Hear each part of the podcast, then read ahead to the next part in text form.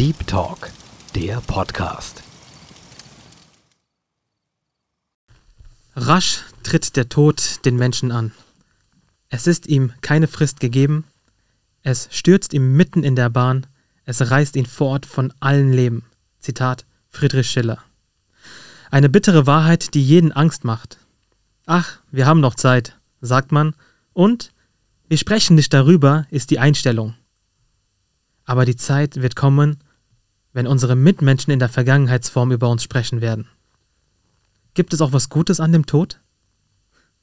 Bevor die Stimmung noch mehr kippt, begrüße ich meinen Gast, meinen Freund und meinen lieben Bruder Imam Beshadat, Imam und Theologe der Ahmadiyya Muslimgemeinde. Assalamu alaikum wa rahmatullahi wa barakatuhu. Wa alaikum assalam wa rahmatullahi wa barakatuhu. Mein lieber Bruder, wie geht's dir? Alhamdulillah, mir geht's gut. Jazakallah, vielen Dank für die Einladung.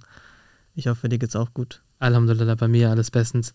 Erzähl mal, wie bist du denn eigentlich zu diesem Thema gekommen? Also ich kann mich daran erinnern, dass du vor ein paar Monaten zu mir gekommen bist und äh, mich darauf angesprochen hast und ähm, mir diesen Vorschlag gemacht hast und ich war erstmal so, hm, ich bin mir nicht sicher, ob wir ähm, dem gerecht werden können, weil mit dem Thema die Stimmung kippt, Leute gar keine Lust auf dieses Thema haben und einfach äh, das sehr abschreckend ist. Aber was war denn bei dir so die Motivation, dass du unbedingt dieses Thema behandeln möchtest, gerade auch hier in dem Podcast? Ja, ich denke, das ist ähm, sehr wichtig. Der Tod mhm. ist eine bittere Wahrheit, die jeden jederzeit treffen kann. Und ja. der Mensch hat keine Garantie für sein Leben. Er weiß nicht, wie lange er lebt. Er kann es nicht kontrollieren, er kann es nicht, er kann es nicht entscheiden. Deshalb sollte man darauf vorbereitet sein. Hm. Denkst du, die Leute haben Lust auf dieses Thema? Wie, warum ist dieses Thema denn ähm, unbedingt so wichtig, dass man darüber reden muss? Ich meine, okay, man weiß, ähm, irgendwann ist es vorbei, man wird sterben. Ähm, was bringt es mir, wenn ich mir jetzt darüber noch den Kopf zerbreche? Ähm, es kommt darauf an, über welchen Tod wir sprechen. Okay. Gibt es mehrere Tode? Ja, es gibt einen Tod in dieser Welt mhm. und einen Tod, der dich von dieser Welt in die nächste Welt bringt. Okay, kannst du den Unterschied mal erklären? Ja, der erste Tod, den ich, also der, der Tod in dieser Welt, das ist nicht der körperliche Tod. Da kommen wir jetzt ein bisschen ähm, in die islamische Theologie. Ja, gerne. Ähm, das, das muss nicht nur islamische Theologie sein, sondern das ist der Tod zum Beispiel von seinem Ego. Das ist der Tod, in dem man sich selbst, seine Wünsche, seine Leidenschaften tötet mhm. und sich Gott hingibt. Und nur das macht, was Gott von ihm erwartet. Gott ist ja unser Schöpfer. Mhm. Und äh, das ist auch der Sinn und Zweck unseres Lebens, dass wir ihm dienen, gemäß dem Islam, gemäß den, gemäß den Geboten des Islam. Mhm. Und äh, eigentlich ist das dann der beste Weg für uns, dass wir sterben in dieser Welt. Das heißt, dass wir unsere Wünsche, unsere Leidenschaften, unsere Begierden komplett unter Kontrolle haben mhm. und ein wahrer Diener Gottes werden. Dann haben wir das erreicht, was Gott von uns möchte. Und dann sind wir gestorben, aber dann ist unser Ego, Ego gestorben und dann sagt Gott, dass, das hat der verheißene Messias, salam, sehr schön erklärt, dass dann Gott in dieser Welt dem Menschen eine, ein neues Leben gewährt. Das heißt, man stirbt mhm. und be man bekommt ein neues Leben und dieses Leben ist dann ein Leben, wo du eins bist mit Gott. Okay. Also das ist ein bisschen vielleicht kompliziert. Ich weiß ja, worauf du hinaus willst und ich äh, finde, das äh, wurde direkt so, schon zu Beginn sehr, sehr deep, aber ich versuche das mal ein bisschen wiederzugeben, was du gerade gesagt hast, weil das ist sehr, sehr theologisch, diesen Punkt, den du gerade angebracht hast. Weil in der Theologie geht es ja darum, äh, jeder Sache eine Sinnhaftigkeit zu geben. Und im Islam, im, im Islam Ahmadiyya oder generell in jedem Glauben hat der Leben, hat das Leben einen Sinn. Und zu jeder Materie gibt es eine Antimaterie. Das heißt, zu einer Sinnhaftigkeit gibt es auch eine Sinnlosigkeit. Und im Leben ähm, geht es darum, dass wir jeder Sache eine, einen Sinn geben ja. und diesem Sinn auch immer näher kommen. So, den Punkt, den du angebracht hast, ist ja folgendes, dass du sagst, ähm, sich seinem Glauben hinzugeben, sich diesem Glauben auch äh, komplett äh, zu erlegen, er verlangt ein Tod von mir, Ja. dass ich, dass ich dann meine, meine ähm, Wünsche, meine, meine persönlichen Wünsche Mein sozusagen, eigenes einfach. mein, mein Ich, Ja, dieses mein Ich, genau. sozusagen, Ja. erstmal ähm, komplett niederlege und dann nochmal aufgehe in die Liebe Gottes. Kann man Richtig. das so sagen? Ja, vollkommen, vollkommen, ja. Um eine Vervollkommnung zu erlangen, wenn man halt mit Gott eins wird. Dann der zweite Tod, der ist auch sehr interessant. Wir denken einfach, ja, wir werden sterben und das war's dann und diese Welt, wir haben ähm, noch so viel zu erleben und wir können so viel auf dieser Welt machen und so weiter und so fort. Aber der, der zweite Tod, also der Tod, den wir alle sozusagen kennen, Mhm. ähm, den wir auch tagtäglich miterleben, ähm, der ist auch sehr interessant. Also aus islamischer Sicht. Was meinst du mit tagtäglich? ja, wenn wir, ähm, also wenn ich manchmal mit, ähm, äh, mit einigen Brüdern spreche über den Tod, Mhm. dann sage ich, der Tod ist etwas, was man niemanden beweisen muss. Warum? Es gibt viele Sachen, ähm, die wir beweisen müssen den Menschen mit Argumenten und so weiter und so fort. Und man muss wirklich äh, gut sprechen und äh, alles muss passen, damit man einem gegenüber überzeugen kann. Aber der Tod ist etwas, da braucht man eigentlich gar nichts zu sagen. Warum? Weil wir tagtäglich sehen, dass Menschen sterben. Und dass Menschen, von denen man, über die man niemals gedacht hätte, dass sie jetzt sterben, dass sie einfach unerwartet sterben. Und dann Mhm. se sehen wir, dass auch Menschen, die auf dieser Welt, die in dieser Welt sehr viel Macht und Ruhm und Kraft haben und eigentlich alles haben, was diese Welt uns bieten kann oder was man an Materialismus erlangen kann, trotzdem sterben diese Menschen auch, obwohl sie nicht zu dieser Zeit sterben wollen. Also Mhm. das heißt, niemand kann seinen Tod Tod, kontrollieren oder entscheiden, wann er stirbt. Und das sehen wir tagtäglich. Und das Mhm. braucht man niemandem zu beweisen. Das meine ich mit, dass man das ta Mhm. tagtäglich sieht, dass Menschen dann sterben. Und wir sehen auch, dass Menschen dann auch unvorbereitet sterben. Mhm. Und ich sehe den zweiten Tod, also dass man hier in diesem, äh, auf dieser Welt 60, 80, 100 Jahre oder vielleicht 120 Jahre allerhöchstens, wenn man sehr, sehr viel Glück hat, ja. Ähm, diesen Tod sehe ich auch nicht als einen Tod an, sondern als ein, ein Wechsel. Ein Wechsel in die andere Welt. Also der Tod auf dieser Welt, wir nennen es natürlich Tod, aber das ist nur, ähm, man kann sagen, wir gehen von dieser Welt in eine andere Welt rüber. Und der Islam sagt im Heiligen Koran, dass dieses Leben auf dieser Welt gar nicht das echte und wahre Leben ist. Es Mhm. heißt in einem Vers, ähm. Das heißt, das nächste Leben ist besser und ist ein Leben, was für immer bleiben wird. Oder was sehr, sehr lange bleiben wird. Im Gegensatz zu diesem Leben. Mhm. Und ich sehe diesen Tod einfach nur als das Ende einer Prüfung. Weil wir Menschen auf dieser Welt, wie vorhin besprochen, unsere Aufgabe ist ja auf dieser Welt, dass wir unsere Prüfung bestehen, also dass wir ein Diener Gottes werden. Mhm. So.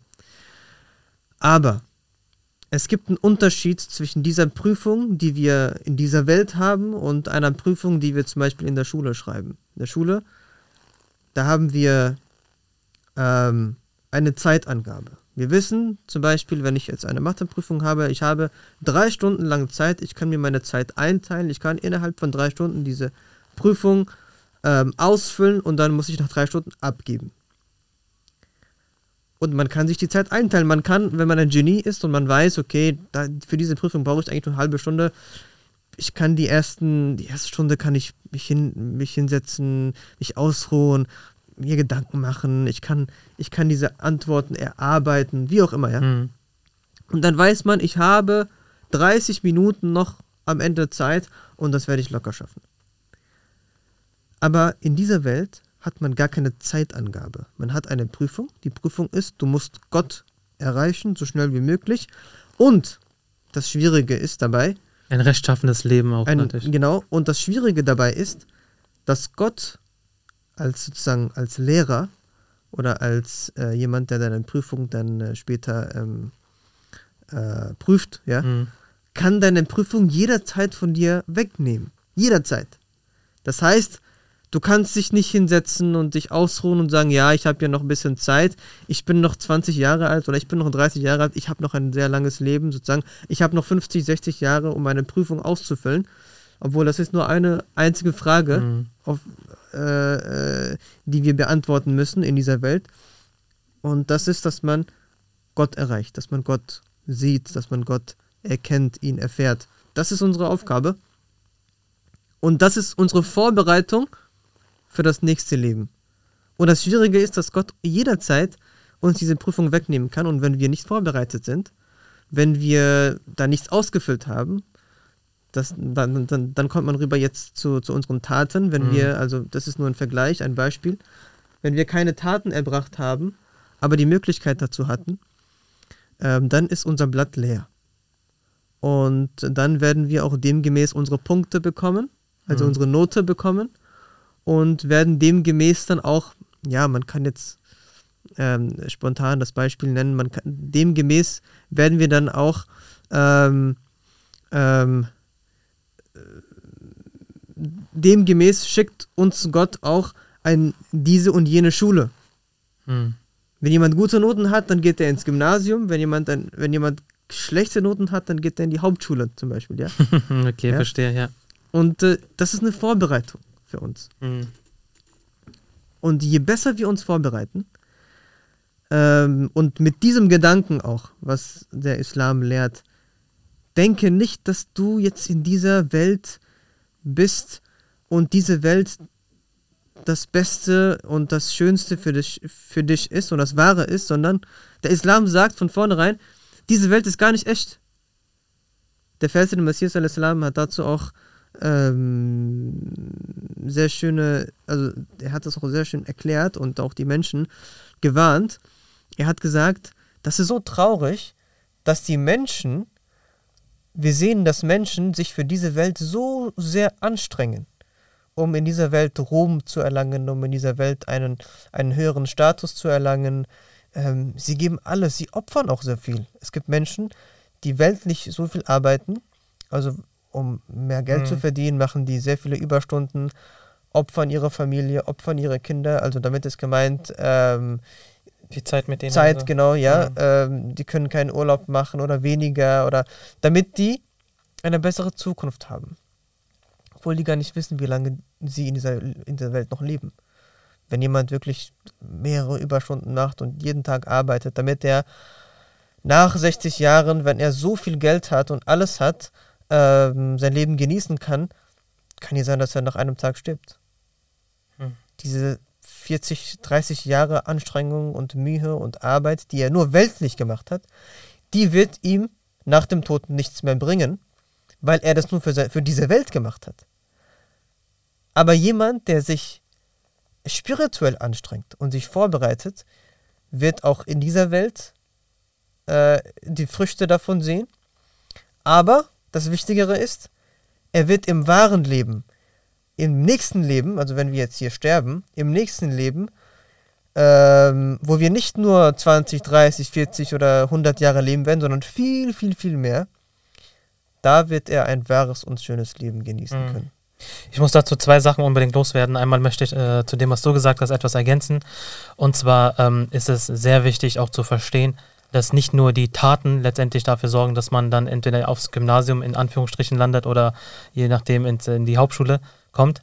Also man könnte es noch direkter machen. Es geht ja na natürlich um äh, äh, die Belohnung und das ist damit das Himmel äh, gemeint, genau, also das Paradies. Paradies. gemeint.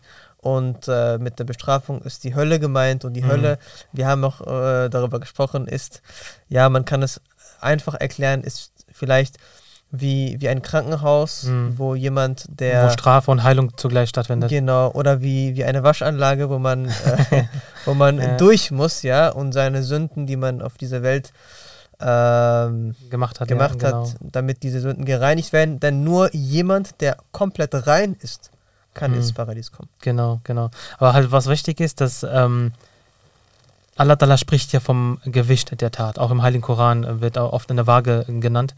Und die Aufgabe einer Waage ist ja, äh, eine Tat äh, zu gewichten, wie viel sie wiegt. Das heißt, hier geht es auch nicht viel um Quantität, sondern um Qualität. Es kann sein, dass ein Mensch sein Leben lang ähm, gute Taten vollbracht hat und eine böse Tat so schwerwiegend ist, dass sie so viel Gewicht hat, dass sie die ganzen guten Taten überwiegt. Die Waage kennt Allah Ta'ala. Also weder du noch ich oder irgendjemand hat dieses, dieses Messgerät dafür, das festzustellen. Andersherum genauso. Es kann sein, dass jemand ähm, sehr viele böse Taten vollbracht hat, ein richtig sch- schlechter Mensch war und auf, äh, dann eine, eine gute Tat begeht und diese gute Tat so schwerwiegend ist und so viel Gewicht hat, dass sie die bösen Taten überwiegt. Also einmal das, dass äh, Gott letztendlich äh, dieses Wissen besitzt, dann letztendlich dann zu entscheiden, ähm, ob jemand was verdient. Und nur durch seine Gnade kommt man dann auch wirklich ins Paradies und Ja. die obwiegt dann alles. Allah Ta'ala sagt ja im Heiligen Koran, ähm, meine Gnade umfasst alles. Also Ja. einmal das, noch ganz wichtig im Kontext. Und zweitens, was ich noch sagen wollte, ich finde, in der heutigen Gesellschaft ähm, wird der Tod sehr stark ausgeblendet. Ich Mhm. weiß, du hast gesagt, man äh, erlebt den Tod tagtäglich, Ja. aber du meinst damit, dass der Tod etwas Alltägliches ist. Genau, ja. ja aber wir um uns herum ähm, blenden ihn gerne aus. Also wenn wir jetzt die Zeitung aufschlagen, okay, da gibt es auch Todesanzeigen, Vermisstenanzeigen, Mordschlag und so weiter. Aber der Mensch ist so gestrickt, dass er sich gerne davon fernhält. Er will nicht diese negativen Vibes oder diese bösen Nachrichten, weil er einfach keine Lust hat, sich damit zu beschäftigen. Und er wird nicht, er wird auch nicht auf diesen Gedanken kommen, dass äh, vielleicht morgen äh, deine Anzeige über mich drin steht. Ja. Darauf würde niemand jemals denken und sich vorstellen, okay, hey, morgen könnte ich da stehen. Ja. Weil das einfach viel zu belastend ist für jemanden. Und deswegen kommst du halt mit diesem Thema zu mir und sagst, nein, wir müssen darüber reden. Und ich finde das auch gut, dass du zu mir gekommen bist. Und ich habe, äh, mir war schon bewusst, dass das ein, ein abschreckendes Thema ist und Leute dann auch wahrscheinlich auch direkt abschalten und sagen, nee, ja, komm, das kann ich jetzt gar nicht gebrauchen, jetzt dass mir jemand etwas über den Tod erzählt. Aber du hast es, ich finde es, du hast es sehr gut erklärt, weil das, dieser Punkt, dieser Aspekt mit der Zeit, wir wissen nicht, wie viel Zeit wir noch haben für diese Prüfung. Du hast ein sehr interessantes Framing gemacht, ähm, und zwar hast du das Ganze sehr in einer sehr religiös und theologischen äh, Kontext erklärt.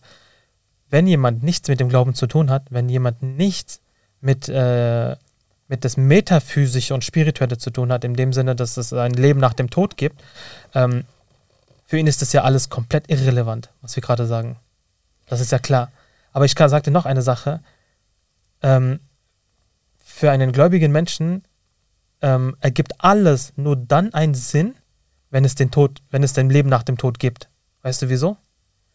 Stell dir mal vor, du bist gläubig, okay? Und dir wird auch oft die Frage gestellt, hey, ähm, wieso sterben unschuldige Menschen? Wieso gibt es Krankheit? Wieso habe ich mehr? Wieso hat der we- weniger? Und wieso hat der XY viel, viel mehr? Also diese ungerechte Verteilung und äh, jemand ist krank, jemand ist gesund, jemand ist zu klug, jemand ist nicht so klug, jemand ist hübsch, jemand ist weniger hübsch. Diese, diese ähm, Unterschiede unter den Menschen, ne? für uns ist es klar, dass es eine Prüfung ist. Für jemanden, der etwas hat, für ihn gilt es, dass er dankbar ist, dass er das wertschätzt, dass er Gott dafür dankt und, soweit es ihm möglich ist, dass er teilt. Jemand, der weniger besitzt an Hab und Gut, Intelligenz, Schönheit und, und, und, für ihn gilt, gilt es, dass er geduldig ist. Geduldig ist, auch dankbar ist und in seinem Rahmen auch spendet oder halt damit zurechtkommt. So, wann kommt denn die Belohnung von dieser Prüfung, die ich gerade definiert habe? Die kommt ja dann an, in dem Moment, wenn Gottes Waage sozusagen vor dir steht. Und alles ergibt nur dann einen Sinn, wenn es dieses Leben nach dem Tode gibt. Wenn wir sterben und dann Rechenschaft leisten müssen für unsere Taten. Erst dann wird absolute Gerechtigkeit, absolute Gerechtigkeit wird uns dann widerfahren. Ja. Ansonsten macht gar nichts Sinn. Weil, du musst dir vorstellen, wenn es kein Leben nach dem Tod gibt, dann jemand stirbt, zack, black, komplett schwarz, finito, also fertig, es gibt nichts mehr. Man kann sich nicht vorstellen, was danach ist. Ja, aber das ist, das macht für mich einfach gar keinen Sinn, weil alles ergibt nur einen Sinn, wenn du nach dem Ja. Tode dann die Möglichkeit hast, ähm, Geleistetes belohnt zu bekommen. Oder wenn jemand äh, Schuld, also wenn jemand zum Beispiel Ja. dir was Böses angetan hat, richtig Ja, Böses, und du hast keine Gerechtigkeit bekommen in dieser Welt, Ja. in dieser Dunya, dann hast du noch diese Hoffnung, okay, äh, am Tag des jüngsten Gerichts Genau, ja. wird Gott dann äh, mein, mein Hack, mein, mein äh, Ja, Recht das einfordern. Ist ja auch das äh, Schöne am Islam, aber auch im Christentum ähm, ist es so, dass äh, es ein- Leben nach dem Tod gibt. Ja, Also für ja. natürlich für Menschen, die praktizierend sind, die glauben auch ähm, daran. Aber ich möchte ganz kurz nochmal zu diesem Punkt zurück, Mhm. den du erwähnt hast. Ähm, für jemanden, der nicht gläubig ist, dem wäre der Tod eigentlich egal, hast du gesagt, und also irrelevant. Ich denke nicht Mhm. direkt. Ja, was äh, Religion angeht und was nach dem Tod, nach dem Leben angeht und sein eigener Tod, ja, vielleicht. Aber jeder muss sich, jeder, der liebt auf dieser Welt, jeder, der Gefühle hat auf dieser Welt, ja, Mhm. jeder, der ähm, Mitgefühl hat auf dieser Welt, muss sich auch irgendwie ähm, mit dem Tod befassen in seinem Leben. Und das sehen wir auch. Zum Beispiel, wenn jemand, also wenn zum Beispiel ich oder du, wenn wir sterben, dann sterben wir. Mhm. Ja, dann ist es, wie gesagt, vorbei und äh, wenn wir nicht daran glauben und dann ist es uns irrelevant, ja, ich werde an, an einem Tag sterben, ich bin jetzt hier auf dieser Welt und an einem Tag bin ich nicht mehr da und dann ist alles gut. Aber wenn jemand stirbt, den wir sehr lieb haben, Mhm. zum Beispiel, ja, es gibt äh, ähm, Ehepaare, Und der äh, Partner, ne? der Liebespartner. Partner, so. der Liebespartner, und das ist wirklich eine, man sagt ja auch oft, ja, ähm, äh, die Liebe meines Lebens, ja, Mhm. und dann hat man die Liebe seines Lebens kennengelernt und äh, man hat ein paar Wochen verbracht und dann, man ist sowas von glücklich, man hat einfach alles in diesem Leben erreicht, man, man denkt, oh, ich bin so glücklich, ich bin so, ähm, wie sagt man, ähm, ich bin so gesegnet, ja, Mhm. dass, dass ich die Möglichkeit bekommen habe, dass ich so einen schönen und super Partner habe, der ist, der ist so lieb und er vertraut mir, das ist der perfekte Mann für mich, das ist die perfekte Frau für mich. Und dann nach einem Monat, Beispielsweise. beispielsweise, ja, Mhm.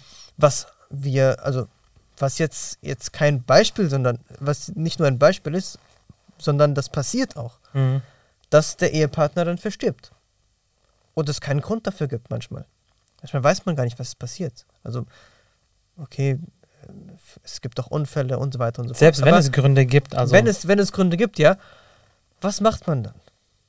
Man ist noch am Leben, aber irgendwo ist man auch tot. Also man, Mhm. man, man ist zwischen Leben und Tod. Wie? Weil man sagt, dieses, diese Frau, diese Liebe meines Lebens, war mein Leben gewesen. Mhm. Jetzt ist sie verstorben. Sie war mein Leben gewesen. Ich habe kein Leben mehr. Und wir sehen auch, dass diese Menschen, leider einige oder sogar mehrere, dann gar nicht mehr klarkommen im Leben, obwohl sie vielleicht ähm, noch 40, 50 Jahre haben zu leben. Gott gibt ihnen das Leben. Gott gibt ihnen doch die Zeit, dass sie aus ihrem Leben wa- was machen können. Aber diese Menschen können einfach nicht mehr, wollen nicht mehr. Sie haben keine Lösungen, wie sie damit umgehen, dass die Liebe meines Lebens und ich hatte mir so viel noch vorgehabt, wir hatten so viel vorgehabt, gemeinsam, Mhm. wir wollten eine Familie gründen, wir wollten gemeinsam alt werden. gemeinsam alt werden, ja, gemeinsam die Zeit verbringen, gemeinsam lachen, gemeinsam Urlaub machen und wir wollten diesen, jenen Ort besuchen und so weiter. Wir hatten alles geplant im Kalender und jetzt stirbt die Person einfach. Und ich kann, auch wenn ich ein Multimillionär bin, kann ich diese Person nicht mehr zurückholen. Mhm. Das heißt, auch diese Menschen, die null und nichts mit dem Glauben zu tun haben, müssen sich mit dem Tod befassen. Das ist interessant. Spätestens dann, sorry, spätestens Mhm. dann, wenn ein Geliebter ist. äh, verstirbt. Also es kann auch die Mutter sein, es kann auch der Vater sein, es kann auch ein Bruder sein, es kann. Aber ich habe das Beispiel gebracht, Liebe des Lebens ist natürlich etwas ganz, ganz, ganz Enges und ganz Besonderes. Ähm, ja. Genau, das hat ja auch Schiller in diesem Zitat gesagt. Rasch tritt der Tod den Menschen an, es ist ihm keine Frist gegeben, es stürzt ihn mitten in der Bahn, es reißt ihn fort vom äh, vollen Leben. Ja. Genau, was du im Prinzip gesagt hast. Also du hast sehr interessant diesen, diesen, diese Trennlinie auch gemacht zwischen dem eigenen Tod und Ja. dem Tod einer, einer naheliegenden Person. Bei dem eigenen Tod haben wir gesagt, ähm, ist das eine Art, äh, eine Reise, die plötzlich einfach enden kann Endet er. enden kann, komplett Enden kann, plötzlich auch. Ähm, aus dem Nichts kann das passieren. Auch selbst wenn man krank ist ne, und äh, man weiß, okay, dass äh, man jetzt nicht überleben wird, aber dieser Moment, das, das, dieser Moment, wenn die Seele den Körper verlässt, das ist nie irgendwie äh, vorsehbar.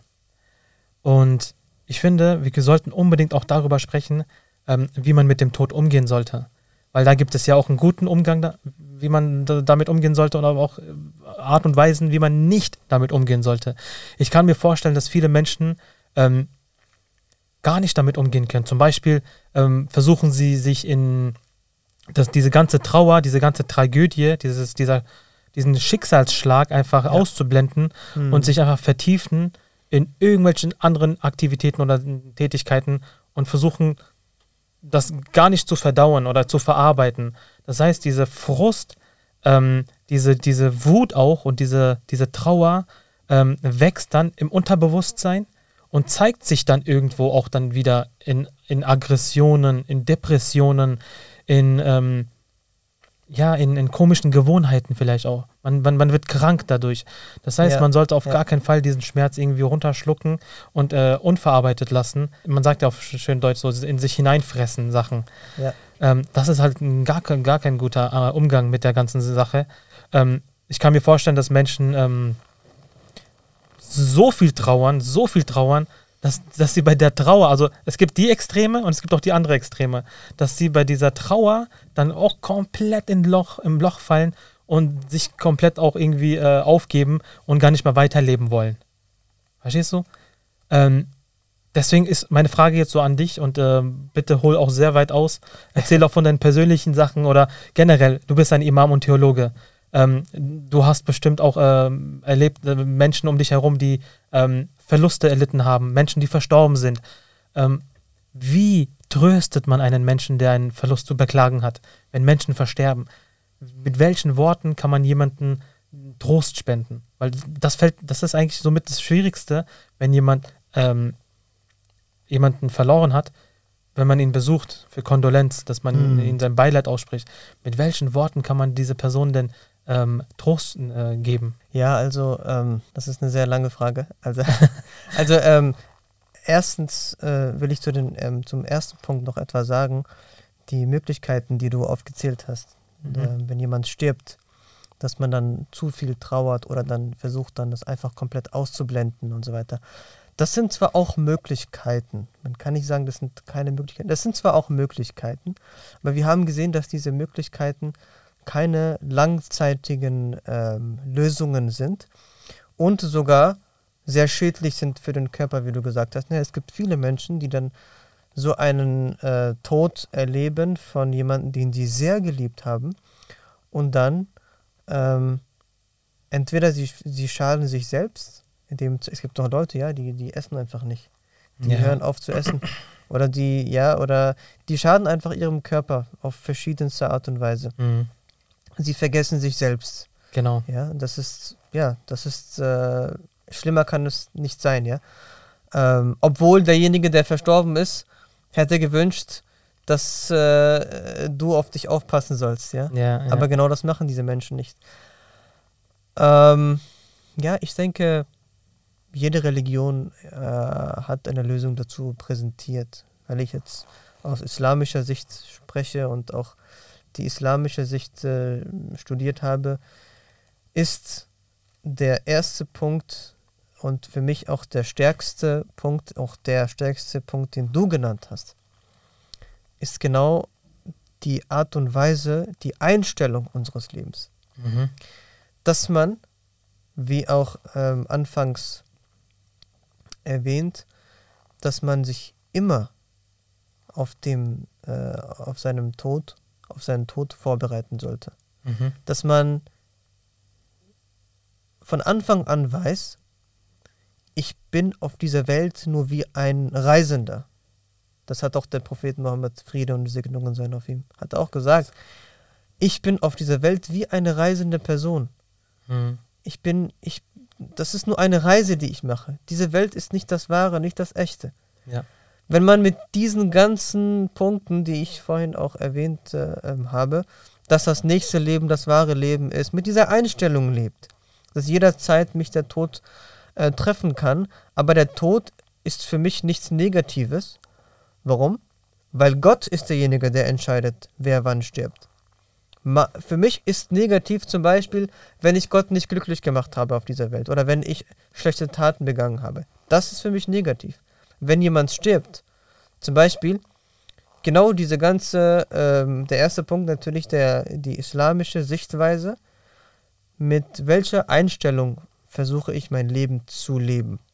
Mhm. Wenn du diese islamische Einstellung hast und dich vorbereitet hast, jederzeit kann es sein, dass äh, ich einen Anruf bekomme. Ja, auch wenn ich mit, mit einigen Jugendlichen spreche, sage ich ihnen, bereitet euch vor. Es kann sein, dass ihr heute Abend ganz normal, wie, wie an jedem Tag, ähm, ja, an eurem Tisch sitzt und Abend, ja, und für Abend isst und äh, dann bekommt ihr einen Anruf, dass äh, auf einmal, also nichts, ihr, ihr wisst nichts, ihr habt nichts, also ihr habt nichts im Kopf oder es gab auch kein Anzeichen, ihr bekommt einfach einen Anruf und das heißt, ähm, dass ähm, ihre Eltern äh, auf der Autobahn einen Unfall hatten Mhm. und es geht ihnen gar nicht gut. Und auf einmal ist etwas passiert. Und ähm, die Person, die das berichtet, sagt doch, es sieht sehr schlecht aus, dass sie noch überleben können. Mhm. Ja, das, das dauert vielleicht fünf Sekunden. In fünf Sekunden ist alles auf einmal geändert. Und in diesen fünf Sekunden kann man sich nicht vorbereiten, oh, okay, stopp mal, ich denke drüber nach, oh, diese Welt ist gar nicht die wahre Welt, oder da, das sind dann Sachen, die mit unserem Reflex zu tun haben. Da haben wir nur wenige Sekunden, um zu reagieren. Wie reagieren wir? Was machen wir jetzt? Entweder wir schreien rum, wenn wir mitbekommen, oh, unsere Eltern sind verstorben. Wir, wir schreien rum, wir, wir denken, unser Leben ist vorbei und alles, ich habe alles verloren und das kann nicht sein, das ist nicht möglich. Aber wenn man sich darauf vorbereitet hat, dann denkt man ganz anders. Dann geht man so mit diesen Sachen um, wie unsere Vorbilder mit diesen Sachen umgegangen sind. Mhm. Wir sehen zum Beispiel, der beste, also für, für uns Muslime, der beste Mensch auf dieser Welt, der jemals geboren wurde. Und es wird auch unserer Ansicht nach keinen besseren Menschen auf dieser Welt geben. Kein besseres Vorbild. Ist der Prophet Muhammad Frieden und Segen. Frieden und. Und er hat in seiner Zeit sieben seiner Kinder verloren. Sieben Kinder von ihm sind verstorben in seiner Zeit.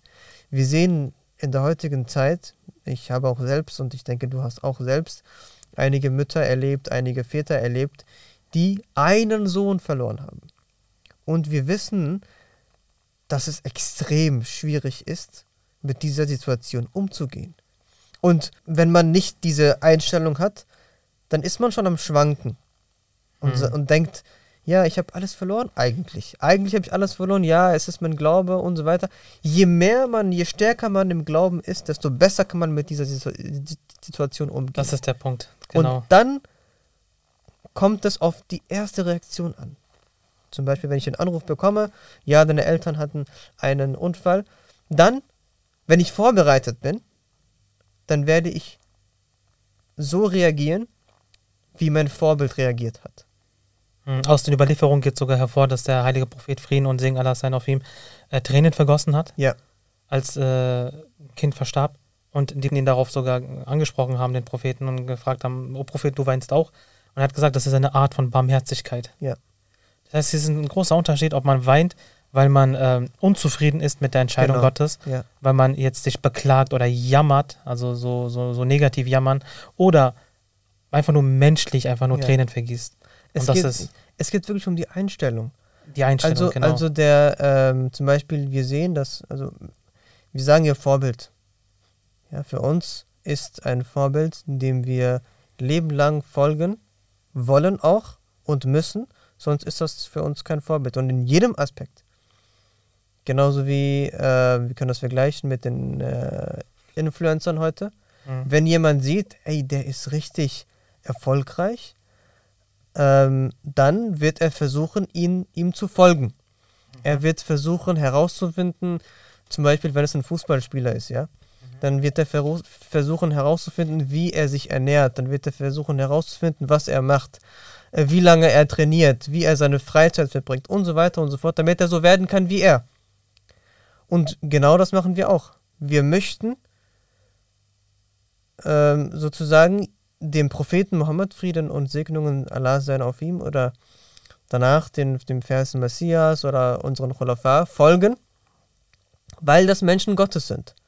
Und sie haben uns gezeigt, wie wir in jedem Aspekt Ruhe behalten können und ähm, jede, jedes Problem lösen können und ähm, das Beste aus allem machen können. Und die erste Reaktion, die von einem Muslim sein sollte, ist Inna lillahi wa inna ilayhi raji'un. Genau, Allah Ta'ala sagt im Heiligen Koran, die, äh, die sagen, wenn ein Unglück sie trifft, wahrlich, Allahs sind wir und zu ihm kehren wir heim. Genau. Das ist das, was der Koran uns lehrt, wie wir mit Trauer umzugehen haben, mit Verlusten.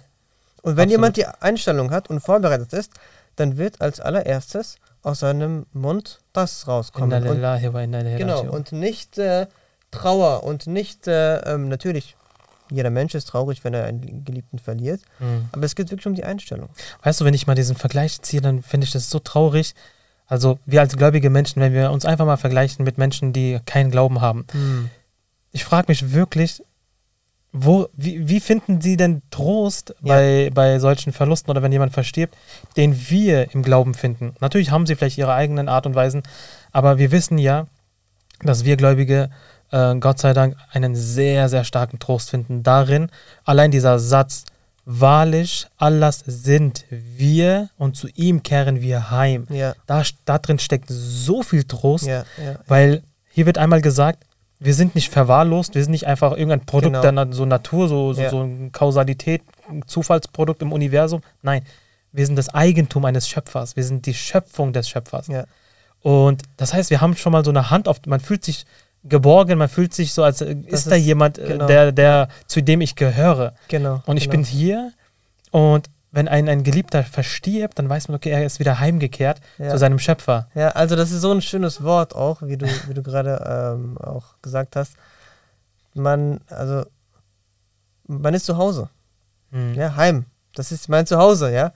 Ich bin von Gott gekommen und ich gehe wieder zu Gott zurück. Und wenn man, wie gesagt, diese Einstellung hat im Leben, wer ist Gott und Gott ist für mich alles, Gott ist mein Paradies, wie der Vers, den Messias alles haben gesagt hat. Unser Paradies liegt in Gott, Ja.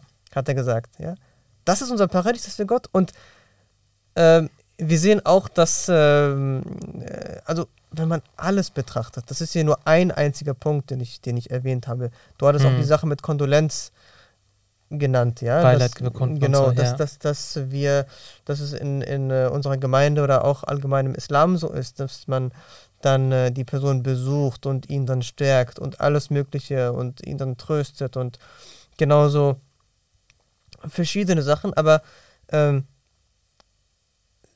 sehr wichtig ist, dass äh, wir die Einstellung haben, Mhm. Dass wir nicht verloren sind, dass wir durch, durch diesen Tod niemanden verloren haben.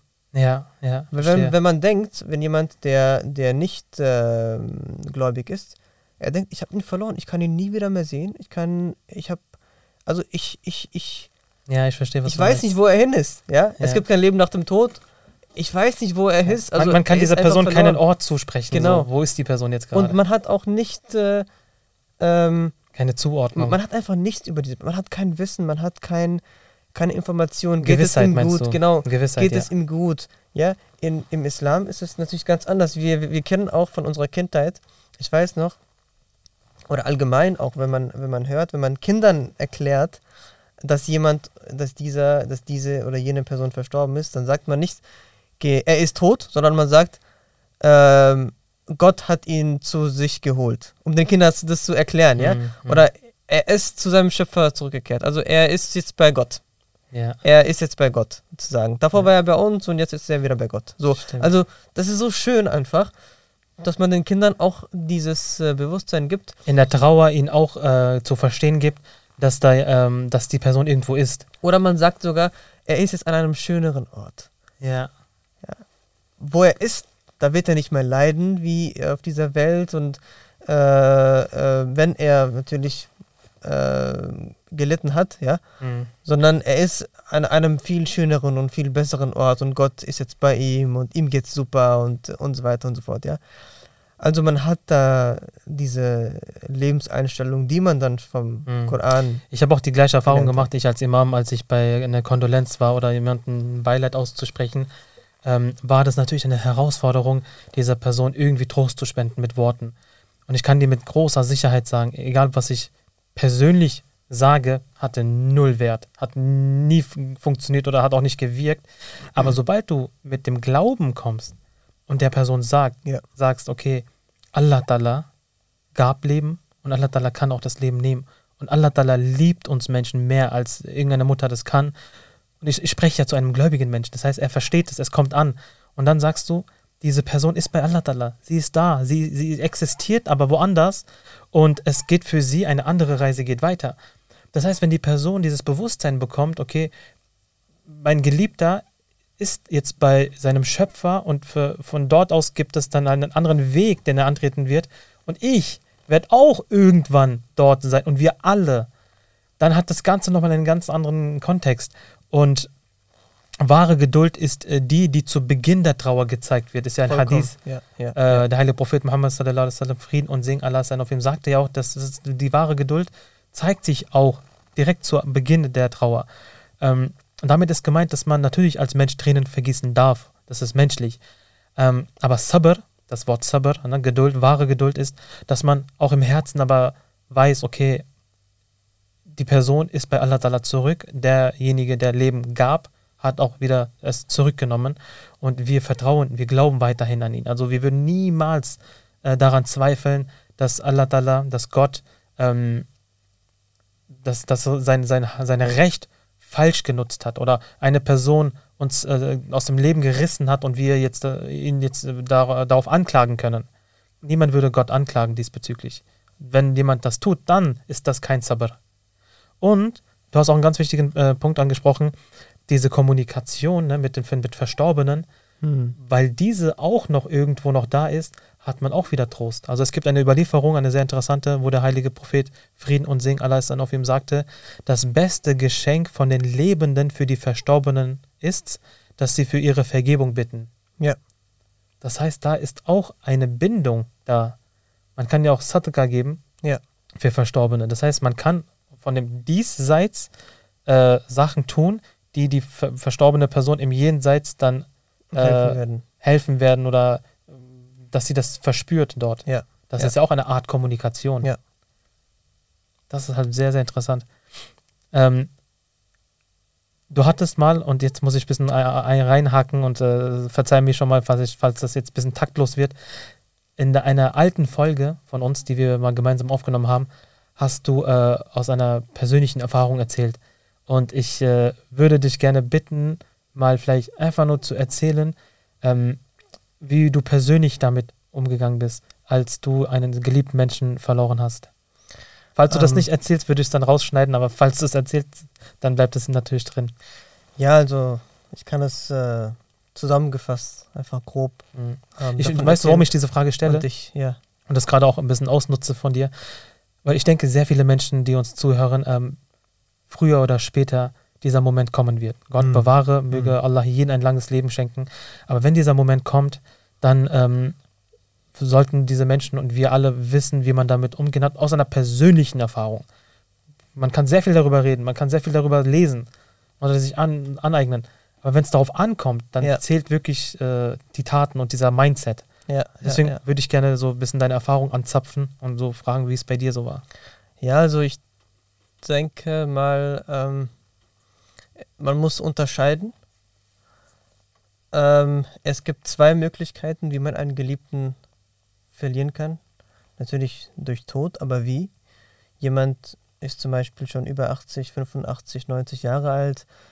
Er liegt im Bett und ist krank und äh, die Ärzte sagen auch, ja, man weiß auch, äh, irgendwann ist es soweit und diese Person hält noch drei, vier, fünf Jahre durch, leidet aber auch und äh, dann verstirbt diese Person. Das heißt, der Mensch kann sich in diesen Jahren noch vorbereiten, dass zum Beispiel mein Vater, meine Mutter oder wer auch immer, mein Opa, ja, ist jetzt schon über 90 Jahre alt, seine Zeit ist gekommen. Wir haben nur noch ein paar Jahre, jetzt können wir die Jahre nutzen, um natürlich mhm. auch für ihn zu beten und ja, wenn er noch auf dieser Welt einige Wünsche hat, diese zu erfüllen oder wie auch immer, ja. Da hat man noch diese Zeit, sich vorzubereiten. Mhm. Die zweite Möglichkeit, die ist ähm, hart. Die ist sehr hart. Und das ist, ähm, wenn man jemanden verliert, wo, ähm, über den man es nicht gedacht hätte, dass er jetzt stirbt. Wenn man sich, wenn man nicht mit dieser islamischen Lebenseinstellung lebt mhm. oder mit dieser Einstellung lebt, ja, ich lebe ja sowieso noch 90. Ich lebe, ich oder meine Mutter oder mein Vater oder meine Brüder, meine Geschwister, alle, die ich liebe, die werden sicherlich mindestens 60 Jahre werden die erleben. Kann niemand sagen. Stimmt, niemand ja. hat das Garantie, äh, niemand hat die Garantie für sein Leben. Mit dieser, wenn man mit dieser Einstellung lebt, dann denkt man fast jeden Tag oder jeden Moment darüber nach. Ja, also bei, bei mir war das so gewesen, oder bei meinen Geschwistern war das so gewesen, dass äh, meine Mutter im Alter von 46 Jahren verstorben ist. Und das auch so, dass es sowas von plötzlich und unerwartet war, weil sie auch Alhamdulillah gesund war, sogar ähm, ja, spazieren gegangen ist, oft sogar Auto gefahren hat. Also so gesund war sie, Alhamdulillah. Mhm. Ähm, aber dann auf einmal ähm, war sie im Krankenhaus. Ja, sie hatte ähm, ähm einige Herzbeschwerden gehabt, ja. Vor drei Jahren war das, also vor, äh, vor, äh, vor ihrem, also am Zeitpunkt des Todes vor drei Jahren. Ähm, und äh, dann hatte sie einen Herzkatheter gehabt und dann war das wieder alles in Ordnung und sie hat eigentlich fast gar nichts mehr verspürt und alles war gut. Jetzt ist es ein bisschen wieder aufgetreten und dann war sie nur für einen Herzkatheter im Krankenhaus gewesen. Das ist nur ein Eingriff, das ist keine OP direkt. Und ich kenne sogar äh, jemanden, der hat elfmal Herzkatheter gehabt. Boah. Ja? Und er lebt immer noch, läuft immer noch, redet immer noch und arbeitet immer noch, ja. Er ist auch ein Imam, ja. Und äh, er macht seine Dinge, ja. Also wie gesagt, ähm, Gott ist derjenige, der weiß, wann ähm, ein Mensch verstirbt und wann nicht. Ja, und dann war sie nur bei dieser Untersuchung sozusagen und bei diesem Eingriff und danach haben die Ärzte halt festgestellt, ja, bei ähm, dass irgendwas, das Blut, dass das Blut nicht mehr richtig fließt. Und dann haben die einige Medikamente gegeben und auf einmal, ja, dann hieß es ja, äh, wir können das Blut nicht mehr kontrollieren und so weiter. Also das ist eine lange Geschichte. Dann haben wir das ähm, äh, morgens mitbekommen, dass sie halt verstorben ist. Und das, das Schlimme war, also das Schlimme kann man sagen, eine, mhm. man kann sagen, dass ähm, die Prüfung also auf die Prüfung nochmal eine Prüfung war, dass meine kleine Schwester, die erst damals 16 oder 17 Jahre alt war, die das auch so plötzlich dann als allererstes erfahren hat, weil sie als allererstes noch vor dir, äh, noch vor mir, weil sie hat den Anruf ähm, abgehoben, der oh. vom Krankenhaus also kam. Und da war eine Schwester, die hat einfach gesagt, ja, es tut mir leid, ihre Mutter ist verstorben. Und ähm, ja, ähm, das war natürlich auch Krass. extrem hart. Das, das, das, das, nimmt einen Menschen mit. Den Boden unter den Füßen. Genau, das nimmt einen Menschen mit, nicht nur für ein paar Monate, für, für ein paar Jahre, sondern für das ganze Leben. Da ja, muss man halt sehr viel Arbeit leisten, äh, sehr viel Seelensorge und auch davor müsste man sich vorbereitet haben. Okay, ein kleines Kind. Ähm, hat vielleicht nicht so viel Wissen und weiß auch nicht, wie man sich vorbereitet oder hat Mhm. dieses Thema. Ich denke sogar Menschen mit 40, 50, 60 Jahren haben dieses Thema noch nicht behandelt. Mhm. Wie soll es ein Kind mit 15, 16 Jahren tun? Deshalb muss man halt darüber sprechen. Mhm. Deswegen sprechen wir auch darüber, dass Genau. man jetzt schon mit diesem Gedanken, dieses Leben ist nicht das wahre Leben, es kann jederzeit passieren, deswegen sollte man versuchen, dies und das, ja. Und ähm, ja, und als ich das mitbekommen habe, durch die Gnade Allahs, Ganz kurz, Ja. du sagst also, man, man sollte jetzt schon an seinem Mindset arbeiten, dass man, wenn es darauf ankommt, man dann ähm, weniger zu leiden hat. weniger zu leiden oder einfach richtig damit umgeht. Der richtige Umgang. Aber okay. ich, ich äh, möchte nicht bezwecken, Mhm. dass man jetzt anfängt, jeden Tag darüber zu denken, oh, meine Mutter wird heute äh, sterben. Ja. Das ist auch falsch. Das, das macht auch, das ist auch negativ für seine Psyche. Ja, okay, genau. Du sagst, man sollte jetzt nicht vom Schlimmsten ausgehen die ganze Zeit. Nein, Ja. es geht nur darum, dass man einfach dieses Bewusstsein dafür hat. Dass man mit diesem Bewusstsein leben, das Leben- sollte, dass das Leben von mir, von, von meinem Geliebten nicht in meiner Hand liegt, sondern Ja, in der Hand okay. Gottes liegt. Okay, verstehe. Und, wie wir gerade über diese ganzen Dinge gesprochen haben, dass der Tod nicht äh, direkt was Negatives ist und nicht bedeutet, dass diese Person jetzt einfach äh, verschwunden ist und dass diese Person nicht mehr bei mir ist, sondern der Tod ist nur ein Wechsel von dieser Welt zur anderen Welt.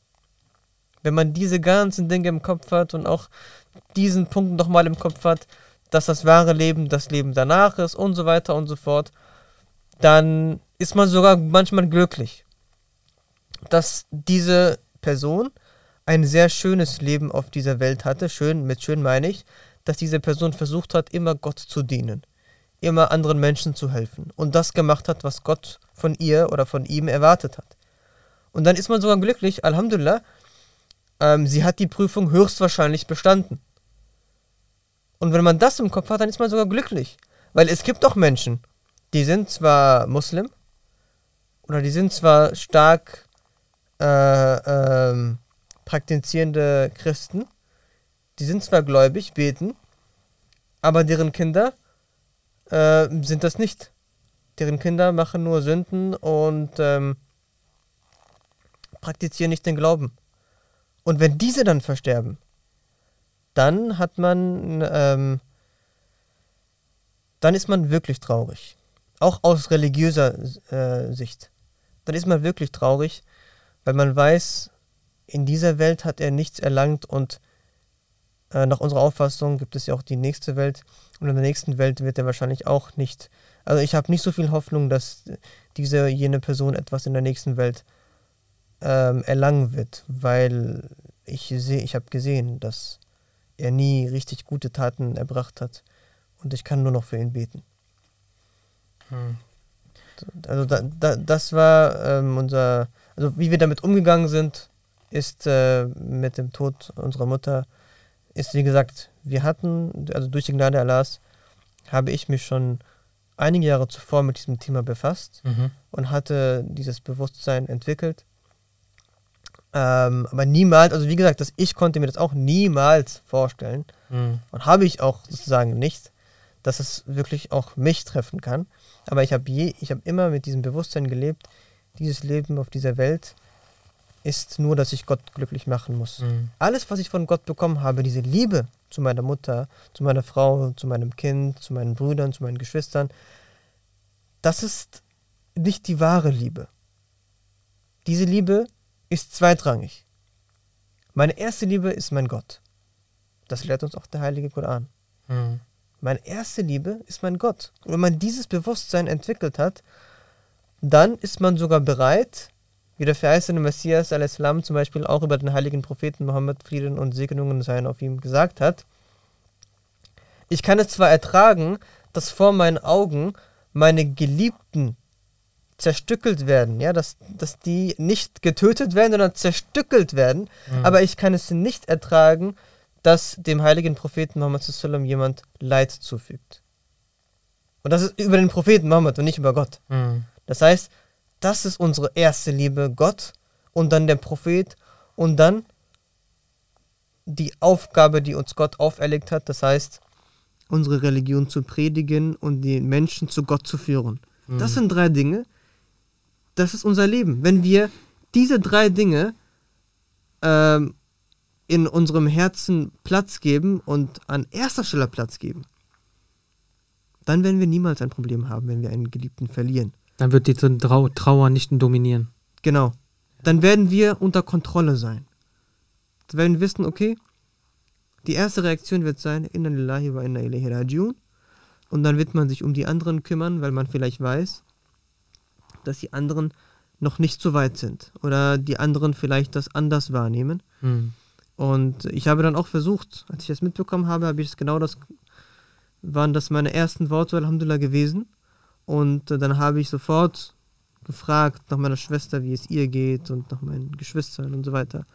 Weil das ist natürlich ein Schock. Also Mhm. man kann jetzt nicht sagen, ja, auch wie, wie gläubig man ist, wie, wie wir auch gehört haben, wie du auch Der gesagt heilige hast, der Heilige Prophet. Hat auch Tränen vergossen. Tränen vergossen, ja, und das ist auch nicht falsch. Ja. Aber in dem Moment ist man dann halt, war ich auch natürlich geschockt und da ging es mir jetzt darum, okay, ähm, ich muss selbst stark bleiben, damit ich meinen Geschwistern auch diese Stärke sozusagen zeigen kann und denen sagen und den Mhm. und den und die trösten kann. Ja, ja.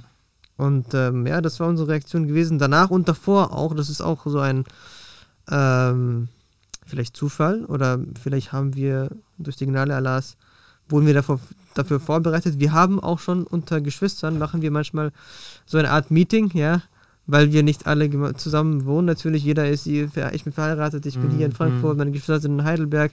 Da machen wir manchmal so Meetings, wo wir dann einfach über Themen sprechen. Und wir haben auch schon über den Tod allgemein gesprochen gehabt Mhm. schon einen Monat oder zwei, drei Monate vor dem Tod äh, meiner Mutter. Okay, krass. Und da habe ich, hab ich denen einfach diese Punkte einfach nochmal nahegelegt, ja, allgemein. Und ich hätte mir niemals vorstellen können, dass das mit uns passiert. Aber wie gesagt, das ist, äh, wenn man wirklich versucht, ähm, sein Leben so zu gestalten, wie Gott es möchte. Mhm. Denn Gott lässt niem niemals seinen, seinen Diener in Stich. Niemals. Ja. Weißt du, was, was mir gerade einfällt? Ähm, es sind tausend Fragen, die einem durch den Kopf äh, schießen, wenn jemand verstirbt. Und wenn diese Fragen unbeantwortet bleiben, dann fällt man ins Loch und man wird äh, damit nicht klarkommen. Man wird mit dem Tod nicht umgehen können und es wird an, an, an mir dann hängen. Ähm, und deswegen denke ich, äh, der Islam, der Glaube beantwortet dir sehr viele Fragen automatisch. Wohin ist die verstorbene Person? Wieso passiert die, mir diese Sache? Wieso ich dieser, derjenige bin, der diesen Schicksalsschlag erleiden muss? Und, und, und. Und wenn diese Fragen dann irgendwo beantwortet werden, ist man dann beruhigt. Man Ja, ist beruhigt. ja. Natürlich ist die menschliche Trauer noch da, aber diese Fragen sind dann zumindest nicht im Kopf. Warum ich? Warum meine Mutter? Warum? Ja, ja, warum? ja, wieso? Dieses, diese, auch diese Leidensfrage und so weiter. Und ich denke, diese Fragen werden dann beantwortet im Islam und dadurch ähm, fällt es dann einem einfacher, damit umzugehen. Umzugehen, ja. Nun gut, ich würde dann sagen, wir machen mal hier einen Cut und äh, weil das Thema wird auf jeden Fall noch viel länger, wie ich gerade sehe. Und ähm, ich bedanke mich herzlich, dass du dabei warst und den, die Fortsetzung gibt es dann natürlich im zweiten Teil und bedanke mich herzlich äh, für, die, für dieses sehr tolle Gespräch. Jazakallah, vielen Dank. Inshallah, bis bald. Bis bald. Assalamu alaikum wa rahmatullahi wa barakatuhu.